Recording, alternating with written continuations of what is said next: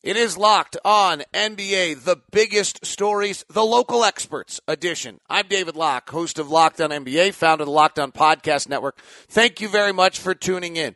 Every week, we dig into the biggest stories in the NBA with our local experts on the Locked On Podcast Network, where we deliver a daily podcast for you on every single NBA team. Today, we'll stop in Boston as the Celtics continue to win. John Karalis will give us the latest. Quietly in Detroit, things are still going well. So Matt Schoch of Locked On Pistons We'll talk about the Pistons who've won five straight. And going not so well are things in LA.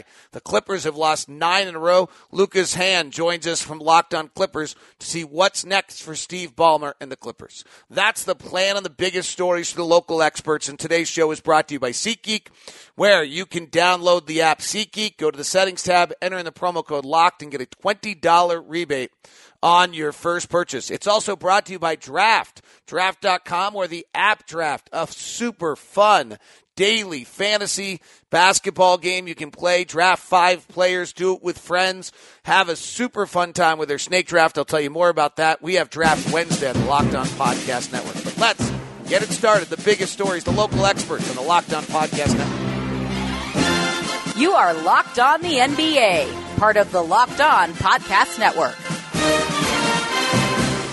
There is no place to start other than in Boston. John Karalis is the host of Locked On Celtics. And John, last week I decided, all right, well, we covered the streak the week, but I got to come back to you. Like, I know it's been two weeks, but you're still the number one biggest story that's out there. What has stunned you the most about this Celtic streak?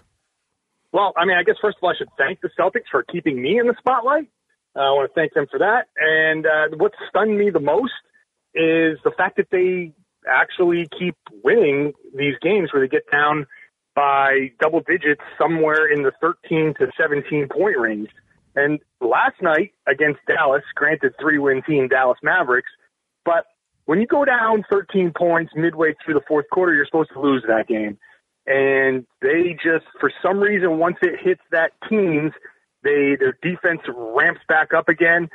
Jayson Tatum becomes a rookie of the year candidate. Jaylen Brown shows like Danny Ainge is a genius for selecting him third, and Kyrie Irving becomes the best player in the world. So I, don't know how they suddenly go from being so bad to so good, but they do, and here we are, 16 games in a row later. I, I, I get nervous about comparing teams to all-time greats, but do they have the the Chicago Bulls used to be able to the great Bulls teams when they had this great defensive lineup of Jordan and Pippen and Rodman and Harper, they would just for five to six minutes put the clamps down and the, almost the exact same way that the Warriors, when they're top of their game, go on these five and six minute offensive runs. Is that similar to what they're doing? Are they having these five and six minute defensive surges where the other team is just helpless? Well, I mean, I also hesitate to make those comparisons and keep them, you know, mention these teams in the same breath. But uh, yeah, they are putting five and six and seven minute stretches together where they just become this defensive juggernaut, doing it the way that they've been built to do by switching everything, and uh, all of a sudden teams can't find lanes to the basket. They can't find open shots. They just get harassed into turnovers and into bad shots, and they can't rebound. So the Celtics are getting out into transition. Last night, as part of a key stretch, we saw two alley oops to Jayson Tatum. Much like uh, a couple of games ago, Tatum would go coast to coast and in Atlanta. So there are transition opportunities that come out of that. That all of a sudden, you know, once you get out and running off a miss or a turnover, you can start erasing a deficit really fast or start building up a lead really fast. So that's what the Celtics are doing. That's what they did against the Warriors in their big comeback and against the Hornets in a big comeback. They've they've gotten down big and they've clamped down and switch, switch, switch, and the teams get confused. The teams rush, they speed up, they do things at a different pace than they've been doing when they were successful earlier in the game, and the Celtics just take advantage. And Kyrie, like I said, in the end, ends up being the guy who takes the most advantage of it because he can get a shot off anywhere. He can dribble between. He can throw the entire bench out there and have him dribble between 15 guys at this point. He can find a way to get to the hoop. So it's all coming together uh, for long enough at the right time. Their streak is historical. You and I are both reluctant to go compare them to all time greats, but they have a 95.8 defensive rating, which is is historical. Is there a chance that this defense is historically great and therefore the Celtics are as well?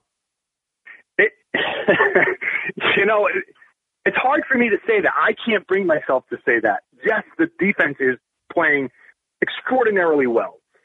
It also relies on a, a rookie and a second year player to provide a lot of the boost there.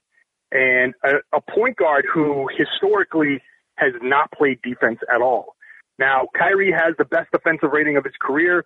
Jayson Tatum is playing better than ever, uh, than anybody could have expected defensively. And I just did a whole breakdown on Jaylen Brown's defense, where he's much surpassing what Avery Bradley has done over the course of his career when he was with the Celtics. And we all know how highly we regard Avery Bradley's defense.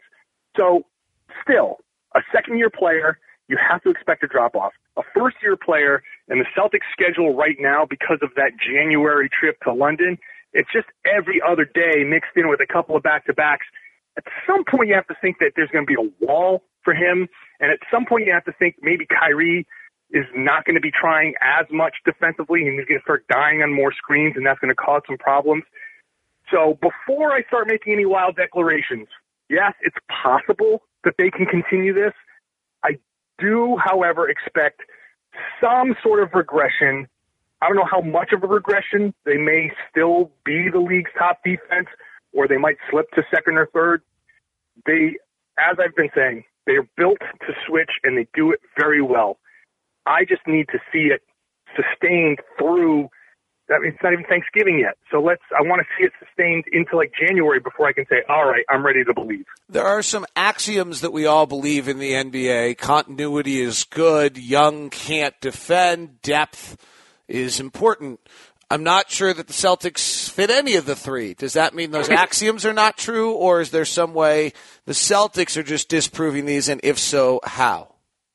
Well, let's go one by one. That continuity is important. Yes, continuity is important, but the Celtics have a pretty good coach and a pretty good coaching staff and a pretty solid structure from top to bottom. So they allow guys to do what they do best, and they've constructed a team that kind of fits pretty well. So the continuity came a lot quicker than we thought before the season started, everybody was kind of warning us that it would be a little tough to start. And, and this is coming from the players and they ended up being wrong because they came together very quickly.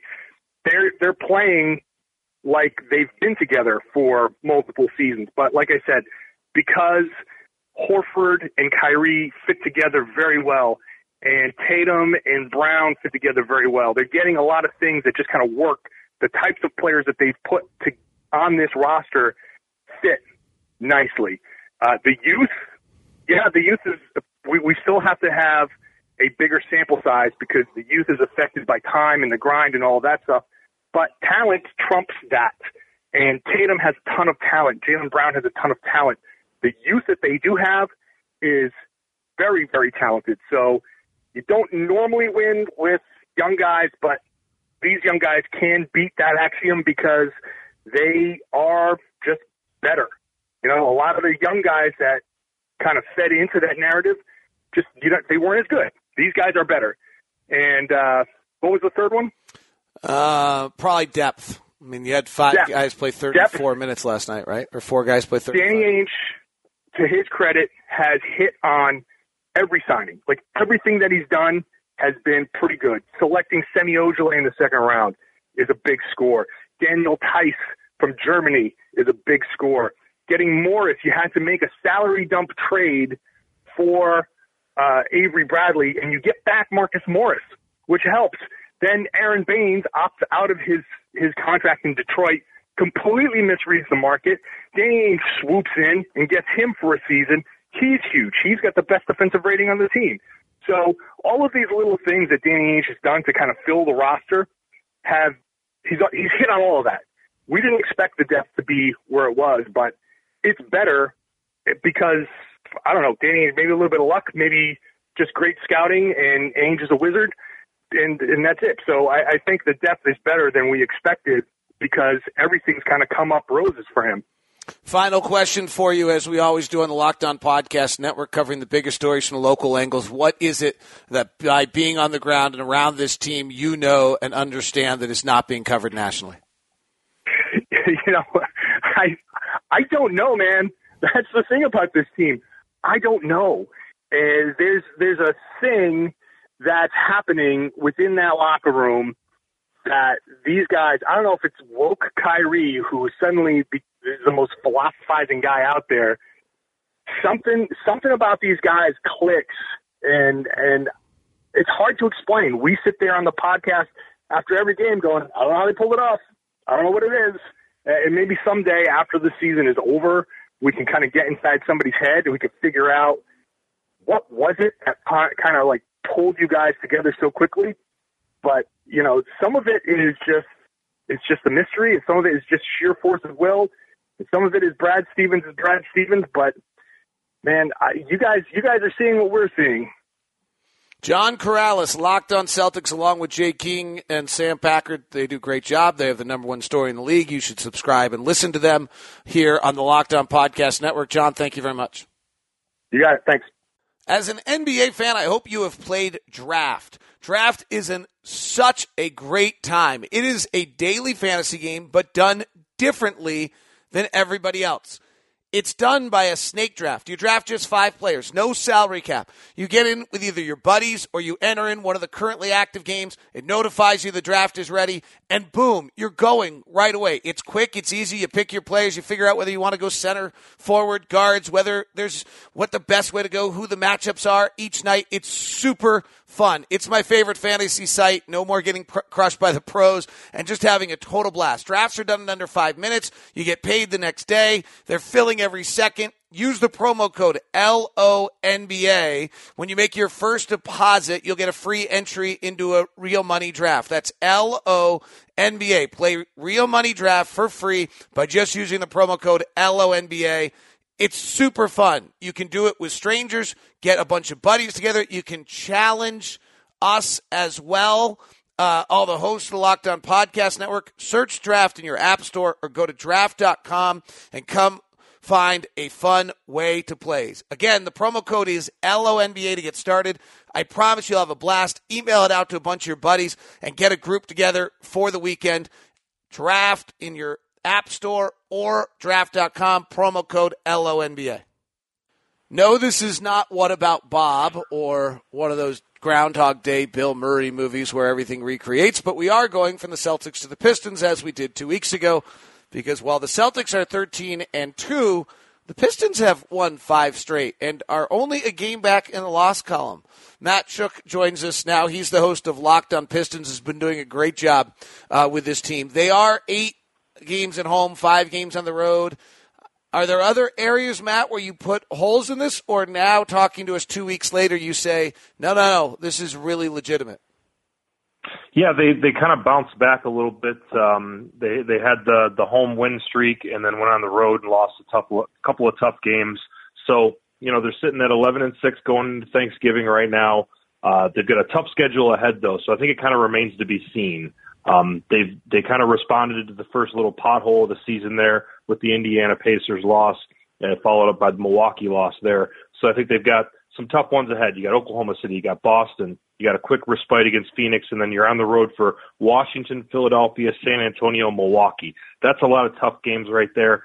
So I think by the beginning of December, we'll have maybe a better read on where the Pistons are at. There are two players that are considerably different than they've been before. Tobias Harris, in his seventh year, is actually doing – to me what's pretty similar to Gordon Hayward of a year ago, and obviously that's a close reference to me, but their careers have paralleled a little bit statistically, and now all of a sudden Tobias Harris has made a huge, that kind of big jump that he made last year from really good to all star. Harris now at 19 points, I think 47% both from two and from three.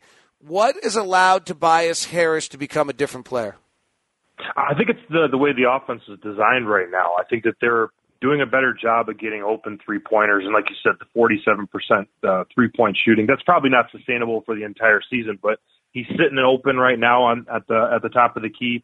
And that's because um, there's a lot more motion offense. It's not just completely the pick and roll that they've had in the past with Reggie Jackson and Andre Drummond. I think that uh, Tobias Harris has been a big beneficiary of the way that Stan Van Gundy has retooled the offense to more of a a lot of more passing and cutting. You move Andre Drummond away from the basket, you get Avery Bradley heading towards the basket, and that opens up secondary options like Tobias Harris around the three point line. That's kind of been one of the keys for his uh, resurgence this season watching, I always believe that teams have to have a very clear pecking order. I love to refer to it as the rightful order of the basketball universe. Did, did Avery Bradley's insertion instead of Kentavious Caldwell Pope somehow get things in a correct order where everyone understands their roles? Did something of that sort happen with this team? Um, maybe not so much with that. I think that maybe the Detroit Pistons in their past, uh, even in these past couple of years of success that they've had over these past couple of decades, they've kind of been the the exception to that rule. Certainly, there's guys like Chauncey Billups that were closers for those championship teams, and I think Reggie Jackson, to a lesser extent and to a not as good of extent so far, has kind of taken over that role as kind of the end of the shot clock, end of the quarters type of scorer that they have. But as far as the offense pecking order, there's just a lot of guys that do a lot of different things. Bradley cuts to the basket and also comes off of screens for sort of long twos and also jump shots. Um, Stanley Johnson and Bradley are also creating things with their defensive abilities. And then, like we mentioned, Tobias Harris with the top of the key shooting. Andre Drummond still rolling to the basket off pick and rolls and playing kind of a outside high post type of point center is what they're calling it a little bit. So there's all sorts of different options. There's certainly guys that specialize at end of the shot clock type of things, end of the quarter type of things, but it's a really a varied offense right now, and I think that's what's been tough to stop for teams. That as the Pistons aren't a team that has that you know, guy that you can go to every single time that's going to score. They don't have that transcendent talent right now, but they are relying on different guys and different skills at different times. Van Gundy last year was so hard on this team, and I, I remember when we were in there and played them, they lost, and he went on this tirade afterwards that was you know, it's two good days and then you know you're taking a step backwards. And it was almost this self fulfilling negative prophecy in my mind. I'd never heard a coach talk so negatively about his players and you know in kind of this new age day thinking to myself like you're just almost making it happen if that makes sense. Like you're telling the guys this. How has he been about this? Yeah it's he's uh he's by nature a negative guy. He talked about that in sunday's detroit free press in a mitch albom column and i don't know that that does kind of wear on teams. You see that he was in uh, Miami and Orlando, and he wasn't those places for very long. And those went south with certain players very quickly. Obviously, Dwight Howard being the most famous example there. But we'll see how it kind of wears on. One of the things that's been interesting this season is that Stanley Johnson has not really performed like you would hope he would in his third year. Kind of hoping that this was kind of a show it year before he becomes uh, maybe an extension candidate this summer. So and he is the guy who's kind of had the most problems with Stan in his first couple years, and he hasn't really been showing it. So it might be something to look out for. Like I said, they should be underdogs in seven of their next eight games. So they're going to be really tested over these next two or three weeks. This is the time for Stan Van Gundy to show his coaching ability and maybe, like you said, express maybe some of those more positive uh, coaching virtues and show how he's turned a corner in his coaching evolution over the years that he can kind of weather the storm and, and take a team that's going through some tough times and turn it around, maybe like he hasn't done in the past. Final thing for Matt Schoch, host of Locked On Pistons. We always are watching these stories from 30,000 feet. What by following this team every day, podcasting about it every day, being on the ground with it, are you aware of that you don't think the rest of the national audience is picking up on? Wow, that's a good question. Um, I I would say the bench. I don't know that uh, I don't know if they're getting enough attention. Everyone's talking about Andre Drummond. Everyone's talking about you know Avery Bradley and the way that he's um, helped the team offensively and defensively. But this might be the best bench in the NBA right now so far this season. Remains to be seen as we go on. But Ish Smith, Langston Galloway, Anthony Tolliver, Luke Kennard, uh, Henry Ellenson, Eric Moreland. I mean, there's just a lot of guys that have made a lot of different contributions, and all these guys can do at least one thing. They have at least one NBA skill that helps them out out there. Guys like Aaron Moore, Eric Moreland are trying to develop their offensive games. Guys like Luke Kennard and Henry Ellenson are trying to develop their defensive games. But Ish Smith has kind of gone under the radar these last couple of years. Is um, finally found a home. I think this is his like 11th team in the NBA, and now he's uh, two seasons into one one tenure with a team, his longest one out of all those different times that he's had. So something to keep an eye on is, are those guys um, and how they hold up throughout the season. Because as they get more minutes and people start focusing on them more and trying to stop their specific offensive and defensive skills, how they respond and how they kind of you know focus their games in a different direction will be something to watch as the season goes on. And Matt, I've got a note for you as we wrap this up. Just talking about Tobias Harrison, his incredible forty-seven percent three-point shooting. The big change for him: pull-up threes. Last year, pull-up threes, off the bounce threes. He was only three of fifteen for the whole season, and this year he's already ten of twenty-one. So that's probably the big change in his game and what's allowing him to get seven a game, uh, contrasting to I think the three or four he took last year. He maintains that. Maybe it is a legitimate legitimate jump to All Star level for Tobias Harris. Yeah, I think that might be coming off of maybe some secondary break uh, action because if you have Stanley and, and Avery Bradley and then Ish Smith kind of running the running the transition, you can maybe have trailers like Harris coming up. They do a good job of finding those guys that come up, and that might be some of that pull up action that you're talking about. Great stuff, Matt. Appreciate it. Keep up the super work on Locked On Pistons. Thanks, David. Talk to you soon. Before we jump over to the Western Conference mess that is the Clippers, let me remind you about SeatGeek. SeatGeek is the best place for you to buy tickets to any upcoming event rock concert, theater show, football game, NBA game, college game, anything. Why? Because SeatGeek compiles all of the tickets from the around the area in one plot place for you right on your phone. Then they give every ticket a ticket score. So if you don't know the venue or you don't know where the best place to be is, they'll tell you what the best deals are. Finally, it's guaranteed when it comes to your phone after you've purchased and it's right there for you. Find the event you want to go to. If you're traveling to a city, you can mark it down and get price alerts and you can browse all the different events that are taking place for you on the easy to use app. When you do download SeatGeek, then go to the settings tab, enter in the promo code LOCKED, L O C K E D, L O C K E D, and you'll get a $20 rebate on your first purchase. That is the easiest way to get tickets. It's how I've gotten my tickets. SeatGeek app, promo code LOCKED, and you'll find modern technology making ticket buying easier for you. You'll never do it any other way. SeatGeek. Our final stop on biggest stories, local experts is, is not a very good one actually, but it's it's worth digging into and finding out what's going on. The Los Angeles Clippers are 5 and 11 as we record this. Their last win was November 1st against Dallas. They started the year 4 and 0. Uh, they look terrific and the wheels have fallen completely off. Lucas Hahn does the uh, Locked on Clippers show for us. Lucas, what has happened? I mean, a, a lot has happened. I think the main thing is just that the Clippers aren't very good. I think they're probably better than nine losses in a row, but we've seen for a big chunk of this losing streak Patrick Beverley, Milos Teodosic, Danilo Gallinari, starting point guard, starting shooting guard, starting small forward, all out. And the Clippers have been starting Austin Rivers at point guard, Sindarius Thornwell, the rookie, at shooting guard, and Wesley Johnson at small forward. That's not really a recipe for winning very many NBA games. I think that's probably the biggest driving factor behind the losing streak. There are a ton of other flaws, other things that need to be addressed. It's not only the injuries, but I think probably the main thing in this current losing streak is just the fact that they have been less talented than the teams they faced pretty much every night because they're missing so much of their key talent. Where has the loss of Chris Paul been more significant than people realized?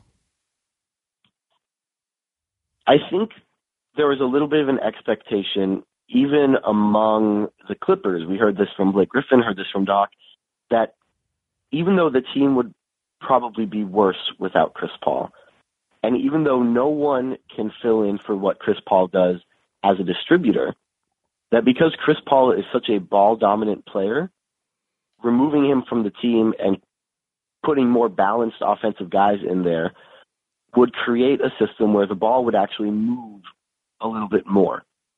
But what we've seen is ever since Milos Teodosic went down after that second game, the ball has really been very sticky for the Clippers. It has not moved well.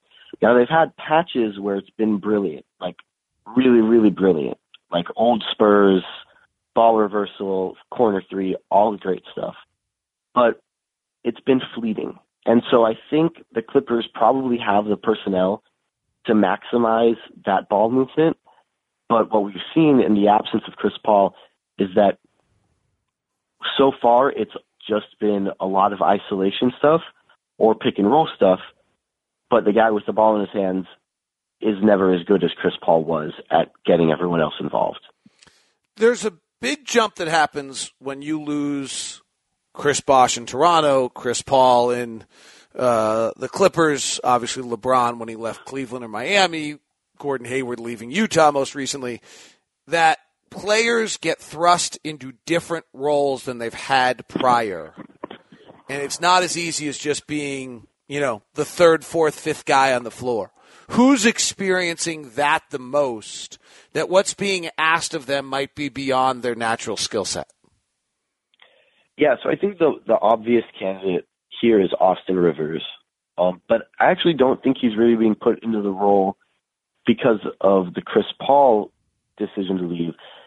Because the Clippers, you know, they had an opportunity in a way that Utah didn't really have with Gordon Hayward to try to replace that Chris Paul production offensively through getting distributor like Milos Teodosic, a scorer like Danilo Gallinari, and then an, an All NBA first team defender in Patrick Beverley. So sort of, you know, by um, with that with that group, they were able to get the pieces of what Chris Paul does from different places. Obviously, not the same as getting it in one superstar, but they were able to to cover for it a little bit. But what we're seeing now with the injuries is Austin Rivers, a guy who I've been a big supporter of, a big pro Austin Rivers person. But what I, what I've always said is he's really a backup shooting guard. He's not a point guard. He, I don't know why people can like want to slot him into that position. And I don't think he's quite good enough to be a starter, although I do understand that there are situations where if you have a strong backup, Austin might be the starter but playing a little less minutes, whatever. But seeing him recently in this starting point guard role night after night, playing alongside a guy like Sindarius Thornwell, who is not a dribbler, creator, distributor type at all, and again Wesley Johnson, who rarely ever dribbles the basketball. It is really, I wouldn't say exposed Austin because I still think Austin's a good player in the right role, but he has not been at all in a position to succeed. The uh, let's go big picture for a second. Steve Ballmer's not into losing. Uh, Doc Rivers has got tepid support, I would say. What do you think happens next? in Clipperland? I think that Doc Rivers probably has more support within the organization than within the fan base. Um, and maybe that's not a super uncommon thing in sports. But yeah, I don't see any rash changes being made, at least in the short term. I think, like I said, that you know, I think a big the Clippers aren't perfect. They've had a lot of problems. Doc certainly hasn't been perfect, but the biggest factor behind the stretch, the main thing has been those injuries. And that doesn't always get coaches a pass, but I think when someone has as much clout within the organization as Doc Rivers has, I think it does sort of give him a very long leash. Now, when guys get back, the Clippers are going to have to figure things out. They're going to have to make the playoffs. You know, the product on the court is going to have to look good and they're going to have to take those fleeting moments like I talked about where they had like one quarter last week where the ball movement was phenomenal and they looked great. They're going to have to take that and kind of make it into their brand and do it a little more consistently. But I don't think that there's a ton of pressure on Doc right now. He's just so entrenched in the organization. I I don't I don't know. I have a hard time seeing that divorce happening because of like a losing streak in November. I think it has to be a bigger picture failure than losing some games while some guys are out. Do you think this is still a playoff team? Yeah, I do. I think it'll come down to when guys come back and if they stay in the lineup. So, like, how many games do you get out of your best players? And it's entirely possible because this is a team that's built around Danilo Gallinari and Patrick Beverley and Blake Griffin, it's entirely possible that they have just too many games missed by their best players to ever be that unit um, for a long enough time to win enough games to make the playoffs. But where we stand today, I would still expect them to finish, you know, 44, 46 wins and make the playoffs. Having lost nine and low at five and eleven, I mean, you're pretty optimistic there, like stunningly. I'm kind of you're expecting them to go 41 and 30 the rest of the way. Um, so I'm I'm I'm admiring the optimism. I'm questioning it. Um, I just I think that they're the way I'm looking at it is I had them around 46 wins, 46 to 48 wins. I think right now they this is the worst stretch they're going to have all season. I don't think they're going to lose nine games in a row at another point this year. And so it's just a matter of you know they're off pace right now, but but I do think they'll be okay. Um, I dropped that you know 46 to 48 a little bit, a few games, but yeah, you know I I think that when they've got their guys, they've looked pretty good. So it's just a matter of trying to get healthy. He's Lucas Hahn does a great job with Locked On Clippers. We'll be interested to see. I wonder if the next story is whether they start some sort of rebuild. Do they move guys? I find the Clippers where they're sitting right now at five and eleven this early in the season, hafting at 13th in the West. A pretty fascinating story. Lucas, thanks for the time. Thank you, David. And that 13th in the West might be a little misleading since the Jazz, Suns, and Lakers are all ahead of them. And it's not clear if any of those teams are actually very good this year.